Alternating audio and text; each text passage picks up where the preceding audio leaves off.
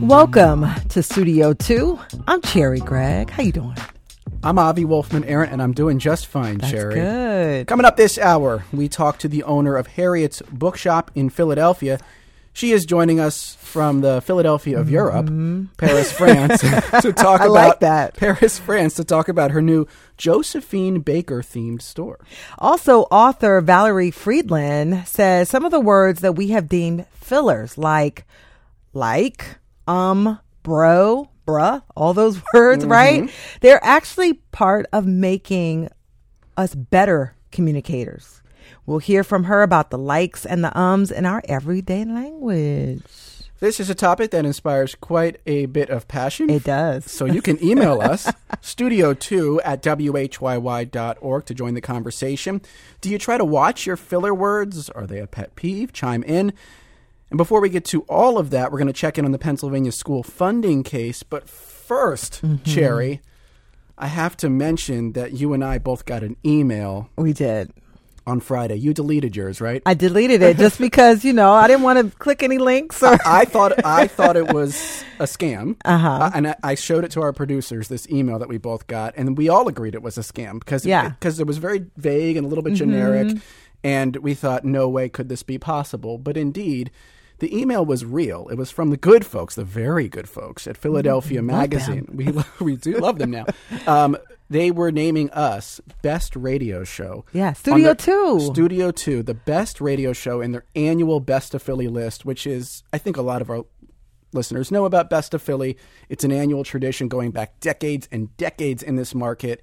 And we were just um, stunned. We were that stunned And- to find out. And you know, you hear Avi. He's the very laid back voice of reason. Very, but he was bra. he's the chill bra of the two, right? Hype. I like was- I've never seen Avi so excited, and I was excited too. I've never been on one of these lists. Yeah. And by the way, we're on a list with like folks like Sheryl Lee Ralph and State Senator Vincent Hughes, as well as Jalen Hurts. That's what you were excited about. I was excited about that, so that that felt pretty good. Thanks was, so much. It was that. it was it was a wonderful honor, um, and we just want to thank at the top of the show our producers, Amen. uh, Debbie, Paige, Andreas. We want to thank uh, Joan Isabella who helped Look create the show, and we want and we want Mike. Except they're going to play me off soon, um, and we really want to thank our engineers too: Charlie, Al, Diana, Adam, Tina, everyone Everybody. who's helped us put the show together. We've only been on the air for like four Yeah. months to get this honor. Was absolutely um, Pretty dope. humbling and Yeah, crazy, and it's all downhill from here. Jerry. Yeah, because we got to dig into the news. so let's talk about New Jersey. Governor Phil Murphy signed legislation yesterday um, that will establish a commission to study the effects of social media usage both in and out of school on adolescents. This is a topic we've talked about before in the Yeah. award-winning uh, Studio Two.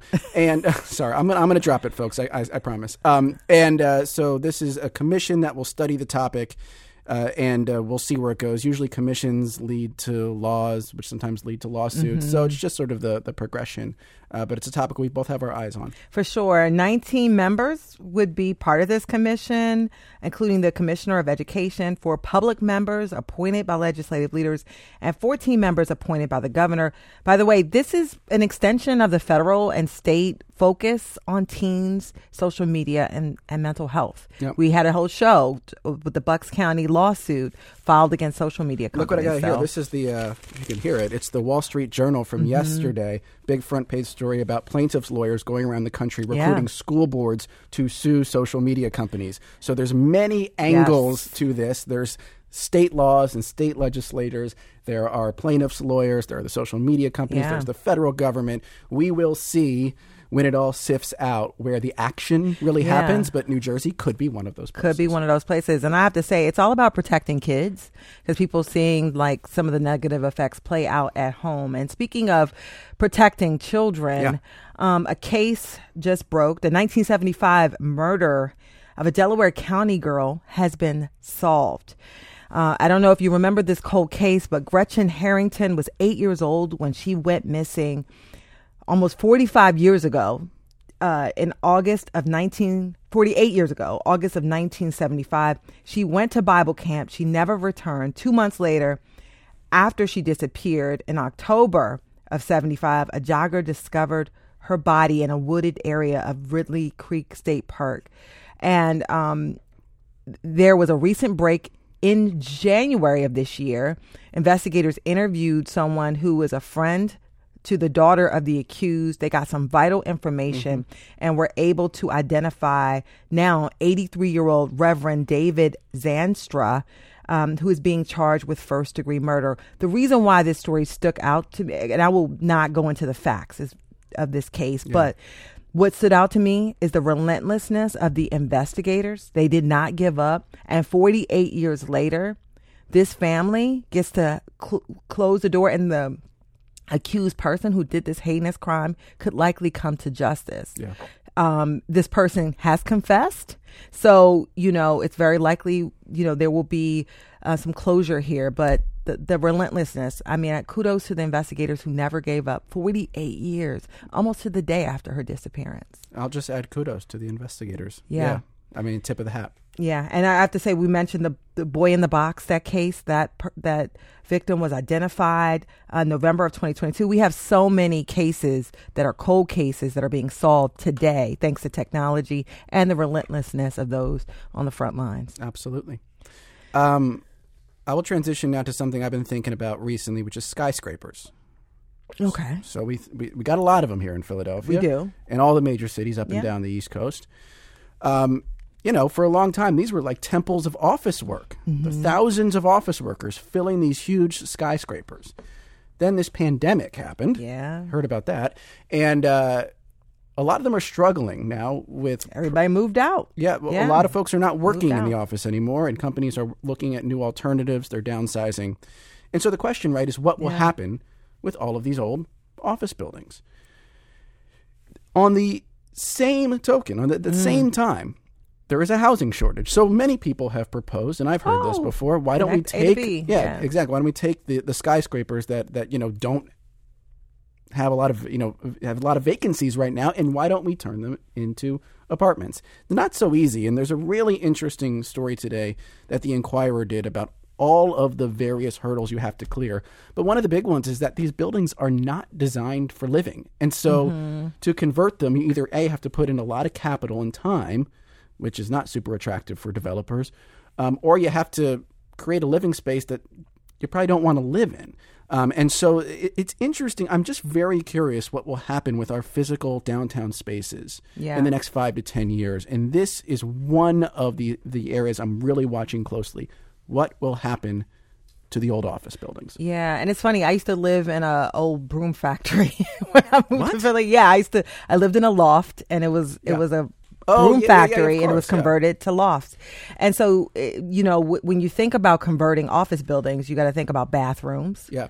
Because um, every you know apartment needs a bathroom they also want windows and so you know nobody wants windows. to be like in a closet right yep. so that costs money and you have to design it in a special way and so it could cost almost as much as building something new or converting it so i did not know that that was very interesting i, I, uh, I like that me. you brought up the example of factories factories into lofts because yes. that is something that was like a prior generation of this mm-hmm, problem right mm-hmm. factories deindustrialization. What do you do mm-hmm. with these mm-hmm. spaces? Some got knocked down, some got converted into housing. And it was a cool spot too. And it was a cool yeah, spot. Yeah, cool. the broom factory, folks. Broom look it up. factory. Yeah. Um, but so I'll be interested if there will be success stories along those lines, or mm-hmm. something else will happen with these with these big office buildings. But you, if you think about it, so much of our physical space, especially in Center City, and even more so, really in, in Manhattan and, and cities like Boston, is dedicated to the idea that people who do office work do it in person. Yeah. And that there's going to have to be some sort of revolution there. You would think. You would think. And so now I think it's the perfect time to transition to our newsmaker. A revolution in the world of education. Absolutely. Lawmakers had until the end of the week to file an appeal to the landmark ruling that called Pennsylvania's school funding unconstitutional. But guess what? They didn't file anything. We're joined by Amanda Fitzpatrick, WHYY's city education reporter, to talk about this non event. Amanda, welcome well, to Studio Two. Thank you. You know, this is a big deal uh, for education. A lot of people are really excited about what this means for the future and even future generations. They had until midnight, July 21st, to appeal the decision which would have meant what? That if they appealed it, that they would stop the funding. It would be a lot of litigation. But because they did not appeal the decision, that means that, well, now there can be some money that are thrown towards these schools that need it so they can improve these schools. And that's the biggest, uh, I think, exciting part of this factor is that that happened. Amanda, backtrack a little bit for us. Uh, give us the history of this case and how we got here.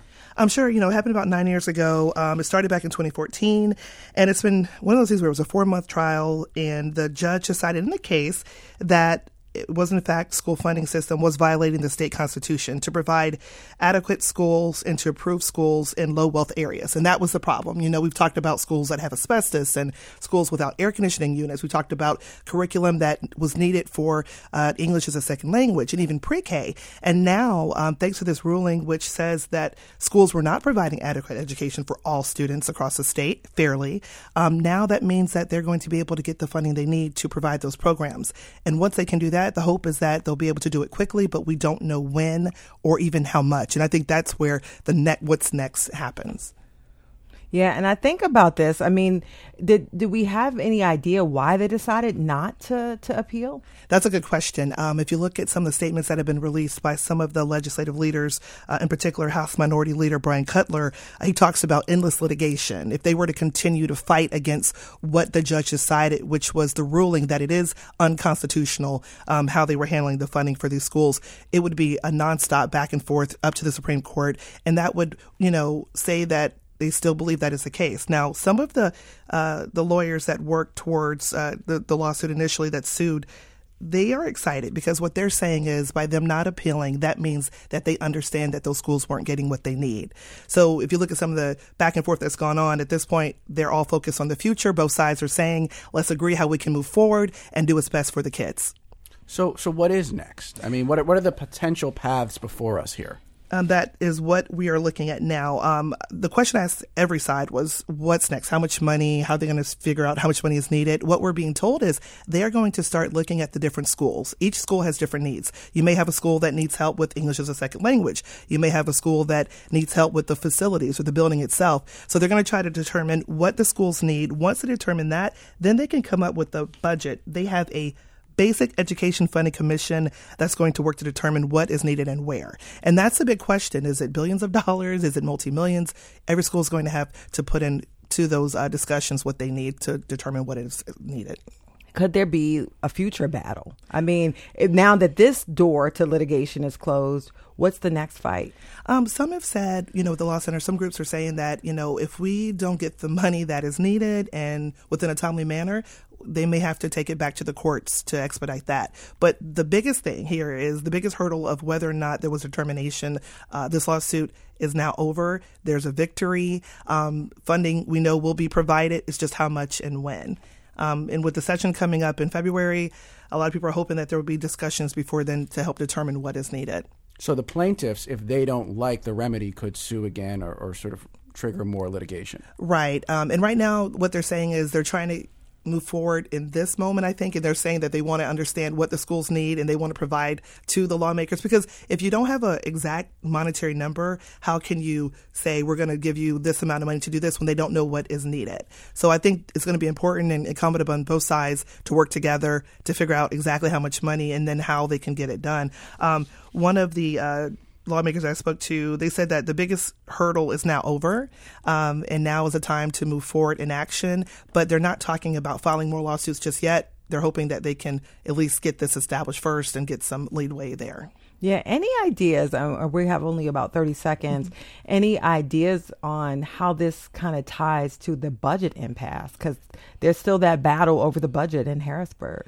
Right. Um, that is something that they're also looking at. You know, when I talked to um, Jordan Harris, State Representative Jordan Harris, and I asked him, I said, you know, what happens if it takes too long or if the money isn't there or isn't decided. Um, and he spoke a little bit, I'll tell you, he said the byproduct of the lawsuit, he quote says, is now that we have a ruling, we have a once in a generation in mind to properly address what education should look like in the Commonwealth and what tools should be in our toolbox.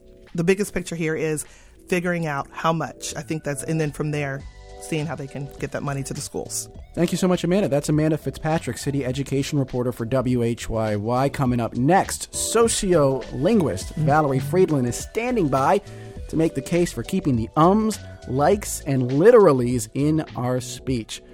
That's right around the bend on Studio 2. Hi, it's Terry Gross, the host of Fresh Air.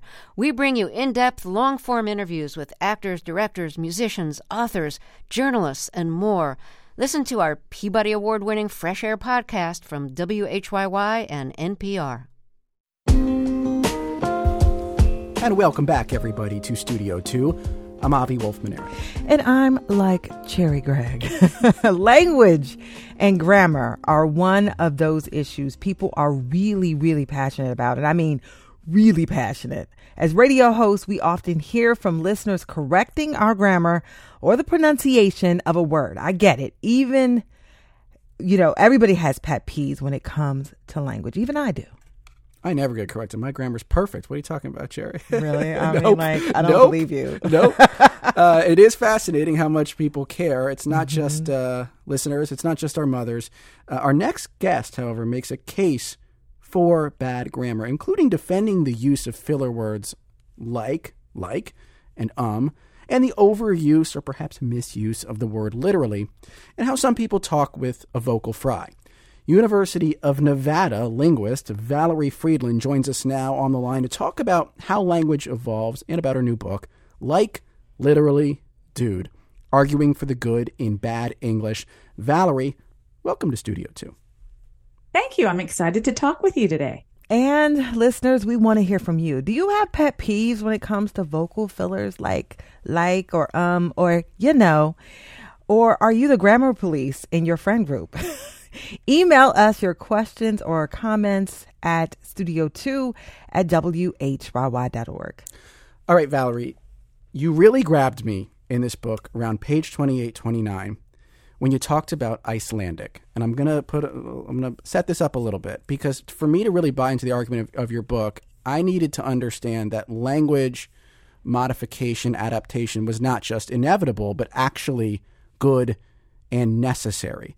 And you talk about Icelandic as a language that has maybe been over policed and has thus perhaps not quite kept up with the times. Can you tell us a little bit about Icelandic and how it stands out compared to English? Well, sure. Both Icelandic and English are Germanic languages. They're from different branches, but they basically evolved from the same proto language called Common German or Proto German uh, that existed several thousand years ago prior to English being a thing. But English was a colloquial language. So when it came about by the Anglo Saxons in the seventh century, it was not really a language of education. It wasn't a language of literature. It wasn't a language of the government. It was simply the language people talked about on the horse, horse paths and to each other, you know, when they were hanging out at the dinner table drinking mead. But Latin was the language of education, and later French became the language of education. So language emerges with changes when people aren't spending so much time trying to hold those changes back. So English changed drastically over mm. the time because no one was policing it. Icelandic, on the other hand, has long had uh, sort of institutional regulation over changes, just like the French. And whenever you do that, you have this top down pressure on language not to change because you want to keep it more, you know, allegedly pure um, or perfect in terms of how it used to be. Then it won't change as much. It won't follow natural inherent changes that happen over time with all languages. And that's what happened between English and Icelandic, which is why Icelandic has a bunch of endings today and English has only basically plural S. And does that limit Icelandic in terms of what we can express through it or what it describes? Like, does it actually hold the language back in a in a utilitarian sense? You know, I think that's a really interesting question, and it would depend on what angle you're going for. It, it doesn't hold anybody back to be expressive because even though Icelandic hasn't changed as much as English in terms of changing its basic structure, English is a drastically different language than Old English it has changed in other ways. It still keeps up with the times because people need to express and communicate through it. And language always evolves in ways that allows people to do that. What I think it hasn't done is allowed sort of ground up changes the same way English has. So it may not be in the same sense as English, a language of the people, if that makes sense. Mm. So I don't think you can say it's good or bad. It's just different. Just different. Yeah. And I want to just sort of talk about, set a, a, a basic foundation here because when we hear language, the words that people use, the choice of words, accents, pronunciation. What do people take from just listening to someone speak uh, as far as making decisions about who that person is? there is a huge amount that people both take away and judge people on and which is unfortunate and fortunate a lot of times sometimes it bonds us so when we use colloquial language language of familiarity and friendship it actually brings us closer together and we find that the more people are oriented towards each other or want to succeed in a conversation, the more they take on traits that the other one is using in that conversation and a process we call accommodation. So it really means that you're getting along when you start to shift towards this more familiar language use.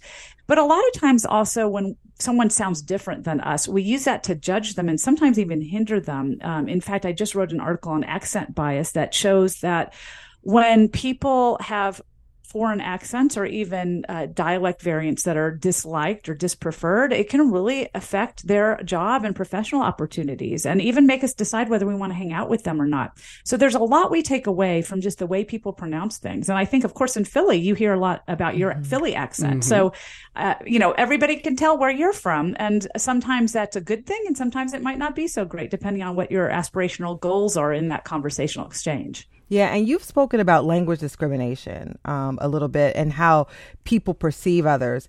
Can you talk about the some of the biases we inject into a situation based on even whether or not somebody uses the G, like pronounces the G when you're saying in the ing words, and, and there's different little, I guess, indicators of what class somebody is, where they're from, and all those things.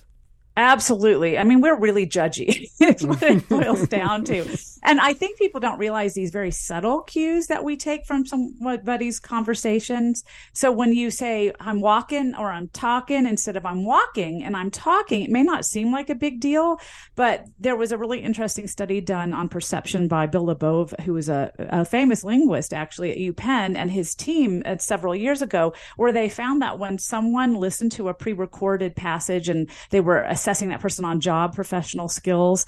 And they said in even one time rather than ing they got downgraded on their uh, hireability and their competence. Mm. So clearly, even though we don't realize we judge people on those really subtle things, we do. And a lot of times it's because in is associated not only with informal speech, but by and large also with working class speech or lower class speech. And also with men, when we do studies, it always patterns in that way that they use it at a higher frequency.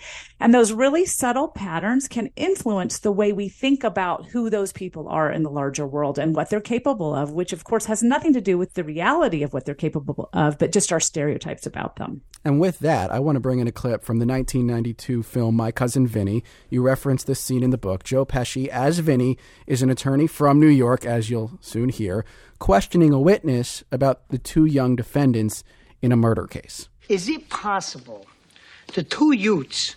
Uh, uh, two what? Uh, uh what was that word? Uh, what word? To what? What? Did you say youths? Yeah, two Utes. What is a Ute?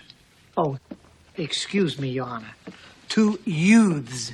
right. So, um, why did you? Uh, what interested you about that movie um, in terms of the thesis of your book? And I also just wanted to get a little bit more into the interplay between um, sort of linguistic adaptations that come from folks uh, in marginalized groups, lower class groups, because it seems like, as as you mentioned, sometimes there's a selection against those, but sometimes there are cases where people select for those vocal adaptations because they they, they feel like it gives them some some credibility.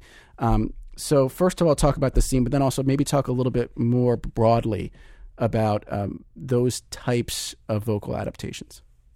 Sure. Well, first of all, that movie is just a classic. So if you haven't seen it, I'm got to go see it. it. I mean, how can you not include my cousin Vinny in a discussion about language? But what I loved about that movie is how it takes two dialects that are actually not well loved in American imagination. That's the New York accent, the sort of working class, uh, or even Italian New York accent, and then the Southern accent. And then it sort of juxtaposes them in this really funny way where you're having these two people try to communicate and with their all their attitudes and stereotypes about each other coming into play And what I loved about that scene is it's the TH sound that they're arguing over. And if we look at language change and what's most frequent and common in natural language, TH is a really weird sound. Very few languages have it.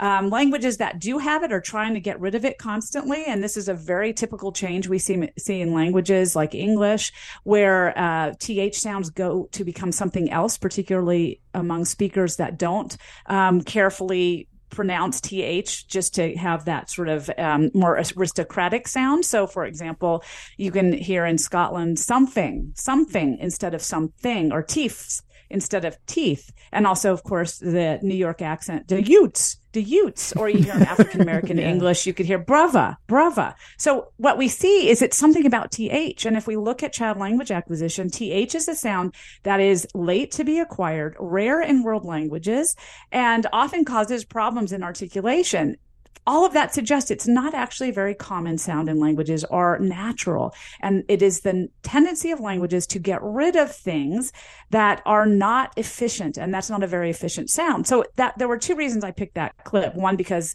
it's a great example of this juxtaposition of two dialects, but two, because it's also a great example of a very natural sound change occurring and then taking on some social meaning, which it does in that movie. And if but you, to your question, sorry, go ahead. No, uh, complete your thought.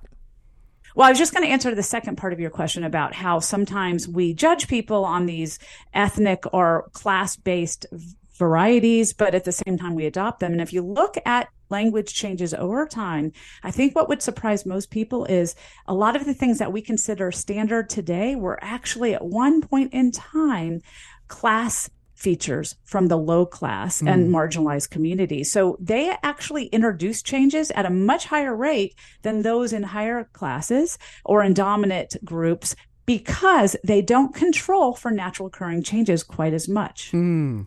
So we judge them, but then we also adapt. That's such a, such an odd relationship it's a very odd thing, and I think it goes against what most people think. But yeah. a great example of this is, um, you know, in New England, the aunt pronunciation of aunt or rather over rather, which to most Americans sounds very hoity-toity and upper class. But if you look back in the literature from the 17th century, people called that vulgar and crass and just a low class change because the way that Americans say it, aunt and rather, was actually the normal way to say it prior to the 17th century. And it was considered a really uh, horrible new thing coming into the language. But then it got picked up in the cool circles of the royal court and it became the best thing to say, right? Mm. Something that we think is better. So it's this really funny relationship between disdain for those speakers, but also admiration for what they say. Yeah. If you just tuned in, we're speaking with Valerie Fridland, a sociolinguist who is the author of the book Like Literally Dude arguing for the good in bad English. And I gotta, I wanted to ask you a question about language and gender. I mean, I think about my uh, grandmother who was constantly correcting my grammar and my pronunciation. She used to say, I don't want you to sound like a hooligan or a hussy, right? Mm. Uh, she used to use those words, her words about my language. And I want you to sort of talk a little bit about the way language is perceived differently based on whether a man says a phrase versus a woman says the phrase. And then um, women's role in the evolution um, of language. Absolutely. First of all, I love your grandmother already.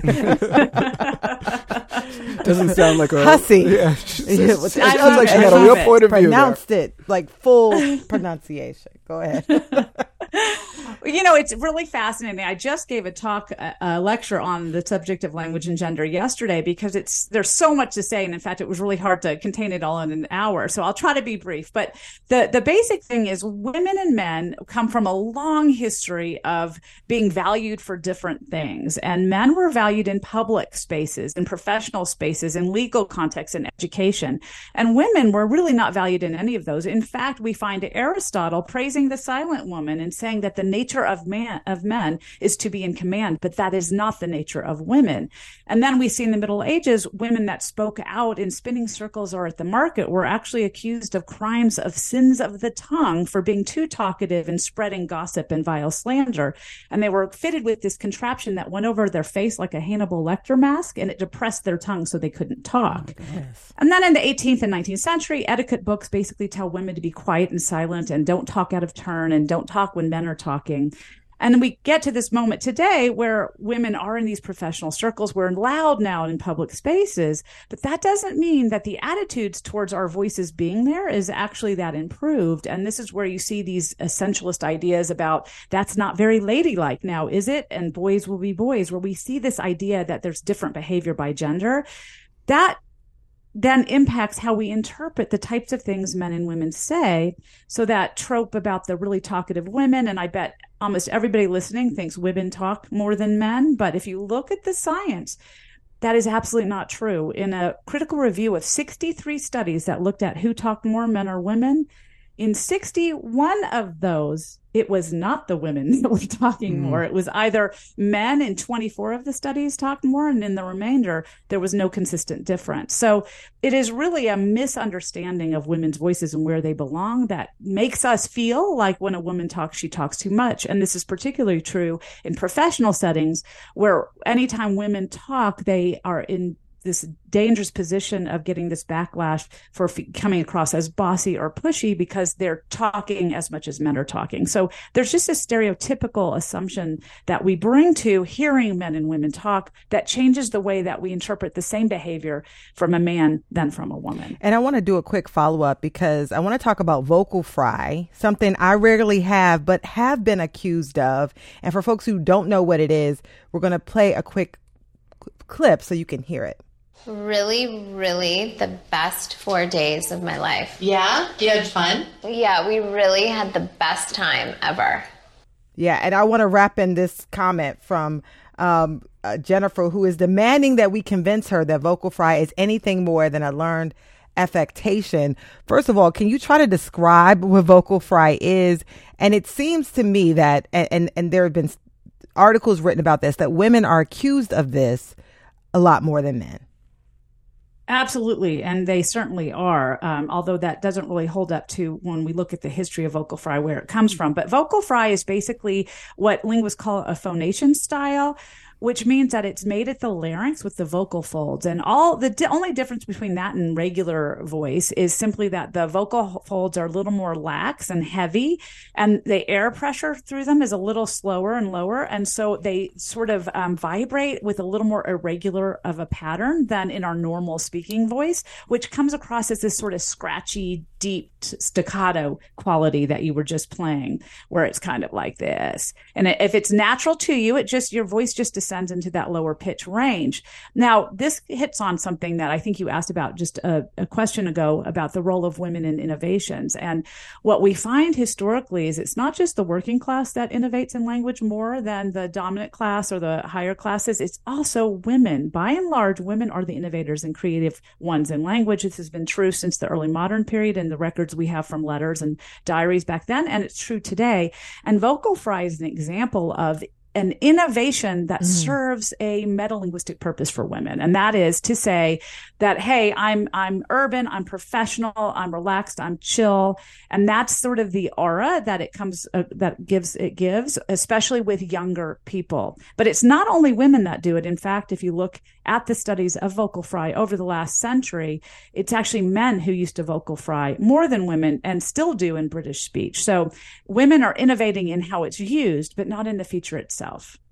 And it's not an affectation. You're, to address to address Jennifer's Jennifer, yeah. question. She demanded that we answer this. Um, it's not. Well, it, it's it's sorry, not. I guess I think what she was getting at is that it's not like just put on for a purpose. People do do it naturally. I think that was. it question. becomes part of a natural conversational style. Yeah. Now, the thing about language is, as we innovate and we change and we shift towards things, it's generally unconscious. So it's this this move towards something that's appealing to us because it embodies some um, emotional resonance or some quality that we we identify with, and we start to adopt it in our own speech. Usually in our adolescence when we're quite young, because that's when we're most malleable in our language but it's not conscious. We rarely make moves towards low level features like that consciously. Now we do make moves towards vocabulary consciously. So right. if I start saying. Riz, I've probably picked that up. Right. But if I start using vocal fry, I mean, it's a, it's a style. So in that sense, you could call it an affectation because it's part of your personal linguistic style, but everybody has a style and they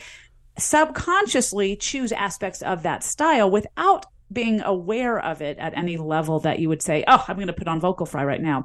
It's more that probably people that were important to them and influential on them in adolescence use vocal fry. And so they, as a sense of community, as a sense of belonging, as whatever that quality that was embodied by that among that group, adopted it in their own speech, but not in a conscious way.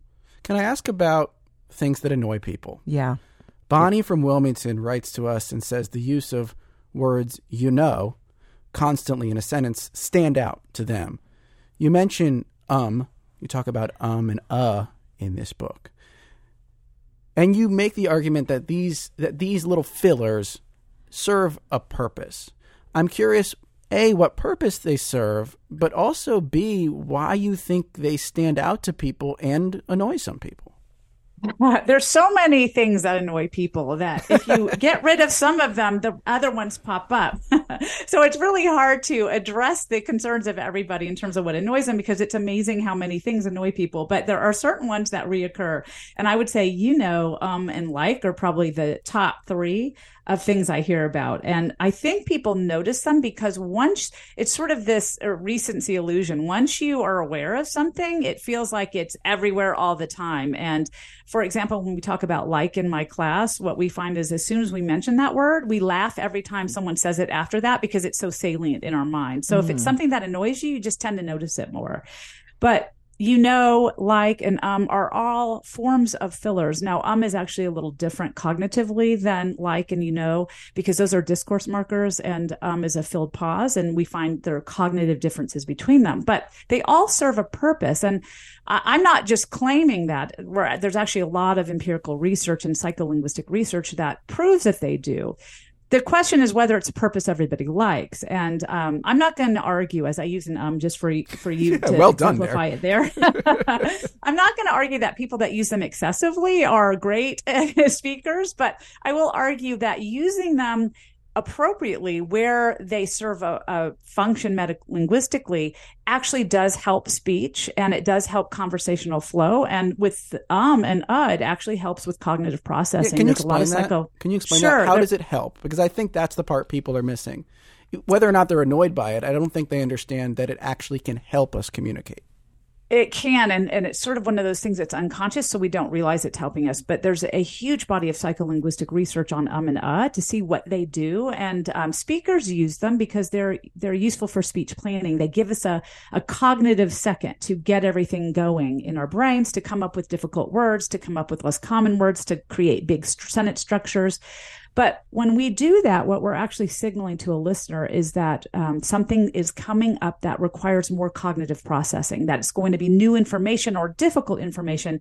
So it essentially prepares a listener to get their brain ready. So what we find is when someone uses an um or a uh before a word, that increases the speed at which a listener is able to find that word in their own mental dictionary and also helps them remember it better later. So there are actual provable effects of someone using um and uh that help you with memory and recall and word recognition. So it is not a bad thing. It's actually a good thing. I think where people get upset is in places where we expect people to be well practiced and maybe give a presentation that yeah. they've rehearsed it signals to them that they're not doing speech planning because they hadn't practiced. And that's where it really bothers us, I think, and maybe rightly so in those contexts. Yeah. And we only have about a minute or so left, but I had to, I want to ask you quickly about grammar and specifically the use of pronouns. We've consciously changed how we the grammatical use of the word they and them. And I want you to talk about efforts that we've used in language where we as a culture have sort of shifted that. And you only have like 30 or 40 seconds to answer that question, but it was intentional and we all have made this agreement.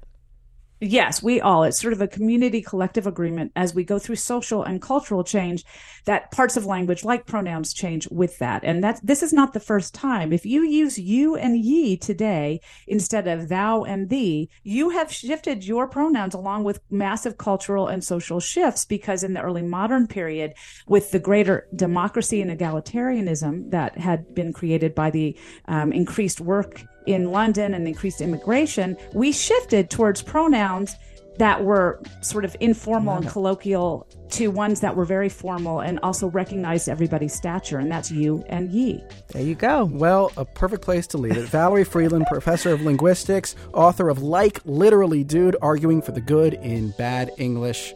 And you're listening to Studio 2.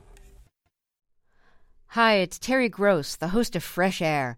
We bring you in depth, long form interviews with actors, directors, musicians, authors, journalists, and more. Listen to our Peabody Award winning Fresh Air podcast from WHYY and NPR.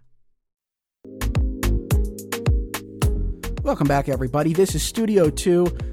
I am Avi Wolfman Arent. And I am Cherri Gregg. Cherri, have you seen, uh, and you would have seen it if you read BillyPenn.com, by the way, have you seen this beautifully illustrated map of brick and mortar bookstores in Philadelphia that you can get at branches of the Free Library of Philadelphia for free. Absolutely, because I do read BillyPenn.com, Avi. Good on you. But for our next segment, this map needs to be bigger than Philadelphia because we are talking to a local bookstore owner who recently opened a new store overseas. Jeannine Cook is the owner of Ida's Bookshop in Collingswood and Harriett's Bookshop here in Philadelphia, but she joins us now from Paris, France, where she just opened Josephine's Bookshop, a store that highlights the accomplishments of Black women, and at this one in particular, the life of Josephine Baker. Jeannine, welcome to Studio 2 from Paris. Hi, you all. Thank you for having me, or should I say, uh, bonjour. Ooh, I Don't love test it. our French. It's not going to go well. And so we're excited to have you. You recently opened up Josephine Books Josephine's Bookshop. What inspired you to do and to take on this project? Uh, well, like Harriett's and like Ida's, uh, Josephine is a larger than life figure who uh, her life seems to just inspire. Her life seems to give us an opportunity to think bigger about what's possible for ourselves and the world. And so each of these women leads me on this journey. Uh, and Josephine has led me here to Paris. Yeah. What about Josephine? What what what about her life really spoke to you? Yeah, well, specifically with Josephine, there are several things, right? I think one is she just has an indomitable spirit. Um, this is someone who leaves home at 13 years old and starts off on the road um, and ends up being uh, eventually put into the pantheon uh, for her amazing accomplishments, whether that be the work that she did as a spy uh, during World War II or the like the every venue in she's been on almost every continent uh, sharing her uh, story and her performance and really bringing joy to people's lives. And Josephine Baker has a Philadelphia connection as well. Absolutely. Well, many people don't know this, but she became Josephine Baker in Philadelphia. She married Billy Baker uh, right in uh, South Philadelphia. And before that, you know, that's where she got the name and continued to use it for her entire career. Yeah. A pop up in Paris sounds incredibly daunting. why, I mean, why did you take this challenge on? Because it does seem like a challenge. Well, you know, I think that it's an important endeavor and that Philly and Paris have a lot of parallels. People don't know maybe that Benjamin Franklin, a lot of his inspiration for the way that Philadelphia looks uh, came from Paris. He even was bringing um, architects over from Paris and because he had such a deep love and believed that the two cities should forever be connected uh, as sisters. And so there are a lot of ways in which Paris I think inspires me, but also can inspire other Philadelphians. I've met so many Philadelphians while I was I've been here. Um, I've even had some Philadelphians come visit, uh, all fly in just to see Josephine's. Uh, and so the love and relationship is definitely there. Yeah, Jeannine, I've been to Harriett's in Fishtown multiple times, and I know a bookshop when you do it is not just a bookshop. it's more like an art exhibition with books as accessories. I want you to mm. describe Josephine's bookshop in Paris because I can only imagine that it has to be more than just like some bookshelves with some books on it. Oh no, it's definitely an experience, um, as they all are. Uh, it's designed for you to feel as though you are with Josephine Baker. So when you walk in, you're in a bedroom, uh, and it's an over the top, what we call boudoir, um, because there's literally a bar in the bedroom and a piano in the bedroom. Um, and the space, there are books hiding in the armoire, there are books hiding in drawers. Um, and the idea is that when you come into the bookshop, that you're having a fully immersive experience, that you're fully present, that you're thinking um, about how you want to engage with books differently. People always ask, like, Jeannine, will books survive into the future? And they definitely will. One of the things that is happening at Josephine's tomorrow is a conversation that we're hosting about AI and the future of books. And so the space is not just though it is visually stunning, I must say. Um, the walls are, you know, the walls are covered in denim. Denim is the is a um, thread throughout, um, but it's also a space for dialogue, for conversation, for us to have these com- you know, to make decisions about what we want to see happen with books, as opposed to just kind of waiting by the wayside and saying, "Oh, you know, woe is me." Uh, and so the spaces also has like Denise King, who's a Philadelphian who lives in Paris half half the year. She's curated jazz musicians throughout the entire installation. So at any point you'll come and you'll meet a jazz musician, um, a bassist or a pianist, etc. Uh, so that there are several events happening with with her. Um, and then we also have uh, Sylvia Serbin, who's a historian here in France, who's written the in, the only book about African queens, uh, and it's only in French. And so we've been working really hard with her to try to find a translator to get it put into English because Sylvia went into all different parts of Africa and interviewed oral storytellers. Um, and before that, people told her that these women were myths, that they never existed wow. until she did her research. And so the bookshop is doing, of course, it's, you know, we're selling books and we're making sure that people have knowledge of Josephine. Um, but the bookshop also is designed to bring people together, to challenge our yeah. society, to challenge ourselves, uh, and to and to push the things forward. Richard Wright, James Baldwin, obviously Josephine Baker, uh, many great uh, black artists and intellectuals have stayed in Paris for some period of time. How do you describe Paris's place within the world of black arts and culture? Yeah, it's pivotal. It's absolutely pivotal. Uh, many people come here and they come because they get to, as Baldwin talks about, take off kind of the the heavy weight of race um, in certain ways, and in other ways you pick up some other weights. I would say, mm. um, and then I think that the other thing about Paris, there's a there's a artistic heartbeat here where the artist is revered and and, and really cared for in a way that some societies haven't uh, found a way to do just yet uh, we were able to have a conversation with Governor Shapiro uh, about uh, the way that Paris really wow. celebrates its small business owners, um, especially its booksellers, and the ways in which you know France has created laws to really support the cultural cultural heritage of being a bookseller um, and competing in a in a marketplace that's um, in some ways very unbalanced. And so, yeah, we're we're doing yeah. all types of. I think that Paris and France in general has been the home of intellectuals, the home of writers, the home of artists, um, specifically providing a safe space for Black artists. Uh, and it, and it said that you know we can come here and be safe yeah. and create our work. And got to ask you as we get ready to wrap up, if there is a book yeah. that you think that's that you're selling there that you think is a yeah. must read about Josephine Baker, what is that? Oh my goodness. So I think that the newest book that just came out is called Josephine the Spy, and it will give people an understanding of her work during World War II.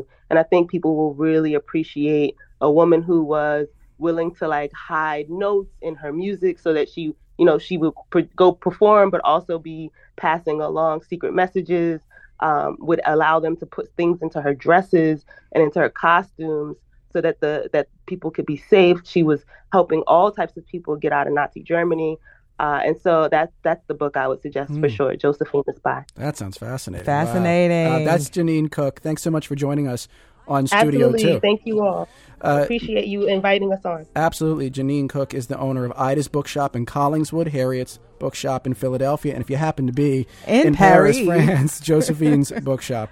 Our producers are Debbie Builder. Paige Marie Bessler and Andreas Copes. Charlie Kyer is our engineer. For more of our show, head to whyy.org slash studio 2 or download us wherever you get your podcasts.